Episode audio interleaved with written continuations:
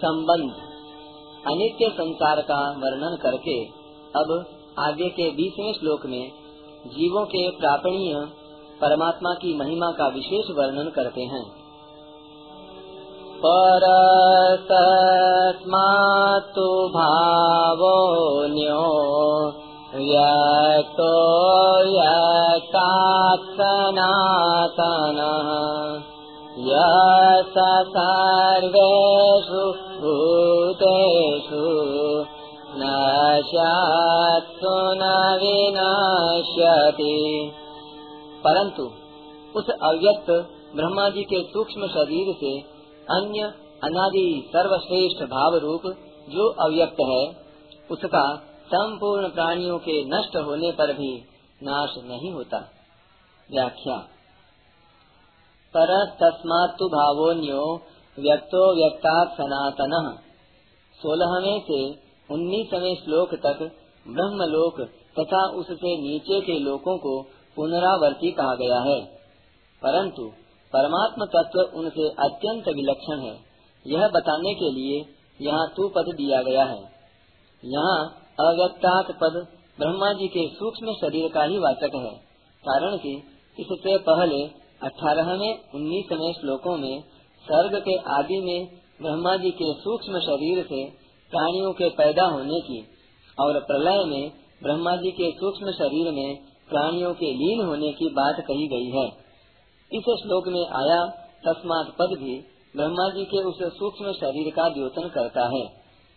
ऐसा होने पर भी यहाँ ब्रह्मा जी के सूक्ष्म शरीर से, यानी समष्टि मन, बुद्धि और अहंकार से भी पर, अर्थात अत्यंत विलक्षण, जो भाव रूप अव्यक्त कहा गया है, वह ब्रह्मा जी के सूक्ष्म शरीर के साथ साथ ब्रह्मा जी के कारण शरीर से, यानी मूल प्रकृति से भी अत्यंत विलक्षण है। ब्रह्मा जी के सूक्ष्म शरीर से पर दो तत्व हैं, मूल प्रकृति और परमात्मा।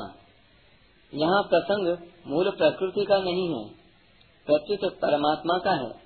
अतः इस श्लोक में परमात्मा को ही पर और श्रेष्ठ कहा गया है, जो संपूर्ण प्राणियों के नष्ट होने पर भी नष्ट नहीं होता।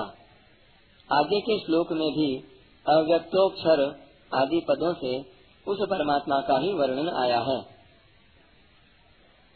गीता में प्राणियों के अप्रकट होने को अव्यक्त कहा गया है। अव्यक्तादीनी भूतानी।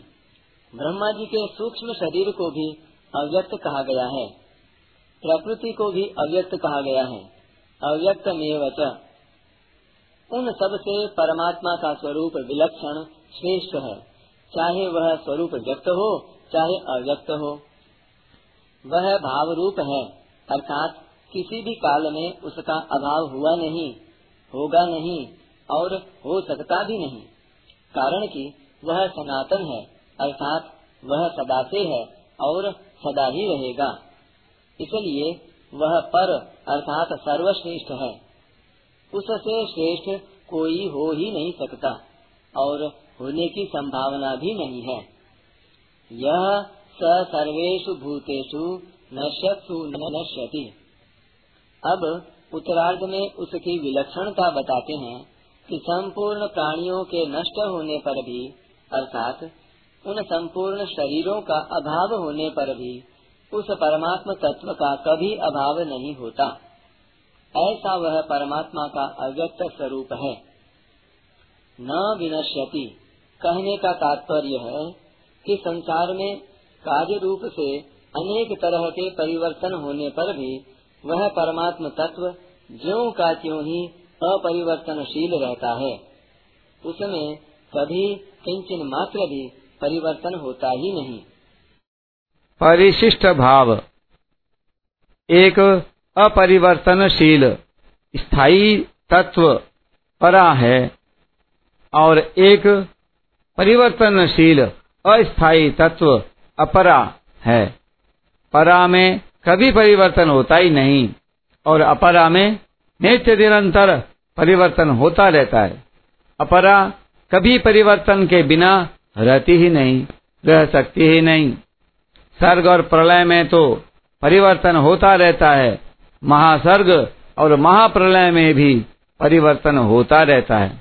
अगर परा और अपरा दोनों ही तत्व अपरिवर्तनशील हों तो जन्म मरण मिट जाए।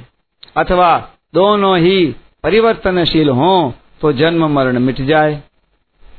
परंतु स्वयं अपरिवर्तनशील होते हुए भी जीव परा ने परिवर्तनशील अपरा से संबंध जोड़ लिया इसी से वह जन्म मरण के चक्र में पड़ गया जगत से अपना संबंध जोड़कर वह भी जगत हो गया जैसे कोई चलती हुई गाड़ी में बैठकर चल पड़े ऐसे ही परिवर्तनशील संसार को पकड़कर जीव भी परिवर्तनशील बन गया अनेक योनियों में भटकने लग गया। परमात्मा को पर अर्थात अत्यंत श्रेष्ठ कहने का तात्पर्य है कि ब्रह्मा जी के सूक्ष्म शरीर से भी श्रेष्ठ मूल प्रकृति कारण शरीर है और मूल प्रकृति से भी श्रेष्ठ परमात्मा है।